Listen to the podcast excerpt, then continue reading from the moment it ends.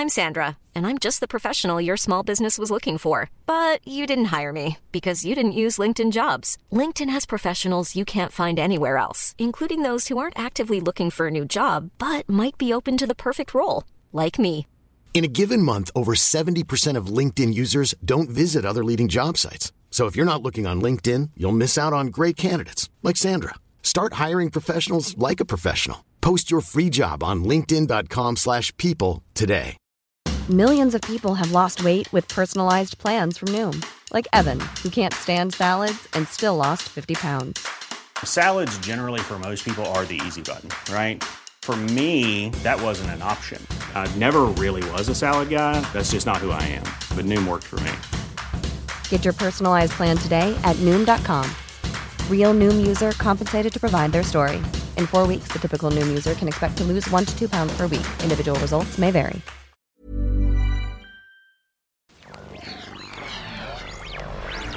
A V N.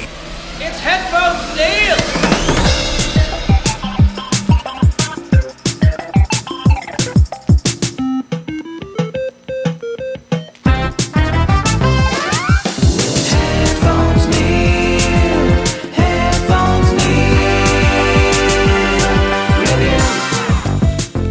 What's up, guys, and welcome back to another episode of Headphones Neil Reviews. I'm your host, as always, Headphones Neil, bringing a film review that I was not expecting to do, but as I was browsing the internet, I got an ad, or I saw an ad for actors you wouldn't believe were in Saving Private Ryan. So I got to thinking that I thought I knew everybody, or I could remember everybody off the top of my head, um, who was in uh, Saving Private Ryan. But then I got to thinking that, you know what, I have not seen the film since it came out back in 98. I might have seen it one time after, you know, a few years later or something like that, or it was on TV or something. But I have not seen it in at least 10 or 15 years, so I got to thinking that I'll give it a watch and see how it generally holds up because my memory of it was that it was a very good film. It showed a lot of the grittiness of the war and war in general, the personal costs and what soldiers go through and stuff like that, as far as the mental stress of it all. So, um, going into it, the one person I definitely didn't remember being in the film was Paul Giamatti. Um, it was a small role, but he was. It's one of those roles that if like or a role where if you blink, you would miss him. And it was early on in the film, and then you have people like Giovanni Ribisi, Bryan Cranston, Nathan Fillion, um, and then of course your uh, two leading men in Tom Hanks and Matt Damon. So those are you know your usual suspects. But the one character that I did not remember being in the film, and it was probably before the time when he was on my radar of actors to look out for, was Vin Diesel. So he played the character of Caparzo, and um, overall it was a good role. I liked his interactions with the rest of the. Um, battalion that was fall that was under Tom Hanks. I liked his interactions with you know people like Upham and Mellish, and every basically his interactions were really good. And of course, the one thing that's kind of a retroactive meme was, of course, he's going to be in the key scene with the family when they're going through when they're basically that scene with the sniper in the tower, the first one.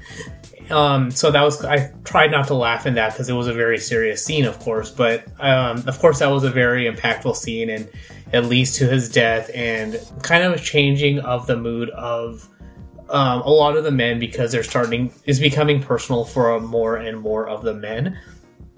But overall, when watching the film, it for some reason I felt like it was a longer film than it is. So it comes in at two hours and 49 minutes, but it feels like a film that was easily like three and a half hours to four hours long. Just because they tread through a lot of stuff, they spend a lot of time rather than having quick transitions from scene to scene, they pan they kind of track through all the scenes till the very end to silence to silence um, people walking through fields, communications. The, the lady in the letter writing office is where they send the letters out to the families. That you have her going through the office, going through to pick up the letters, going to her boss, her boss taking it to his boss, and all of that. Just generally, it works really well. It tracked very well. So I think one of the reasons that the film holds up even now is that a lot of the filmmaking presentations that you have now can be traced back to a film like this that tracks things like that to give it a more impactful performance. Um, and the thing that stands out is the music that you don't have as noticeable of music as you can. There's um, the initial track that stands out as a um, noticeable, I guess, theme of the movie, but it doesn't uh, stand out because they focus on the grittiness of war, the weapons, the firing, the. Even when we're on a budget, we still deserve nice things. Quince is a place to scoop up stunning high end goods for 50 to 80% less than similar brands. They have buttery soft cashmere sweaters starting at $50, luxurious Italian leather bags, and so much more. Plus, Quince only works with factories that use safe, ethical, and responsible manufacturing. Get the high-end goods you'll love without the high price tag with Quince. Go to quince.com/style for free shipping and 365-day returns. Attacks, the interactions, and all of that, and they don't take away from any, any of that by um, introducing music that doesn't need to be introduced. So, if you have not seen the film, I definitely recommend giving it another watch.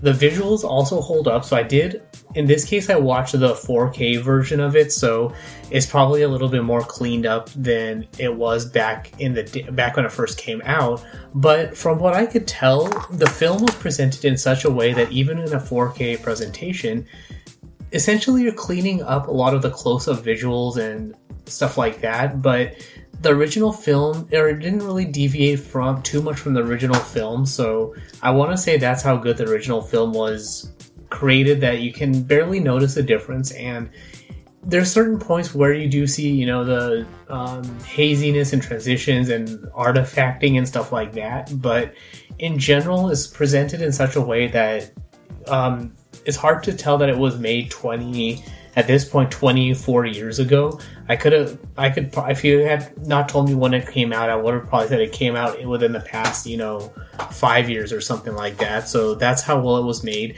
And of course things like the age of a lot of the actors stands out. So tom hanks and matt damon definitely look 24 years younger.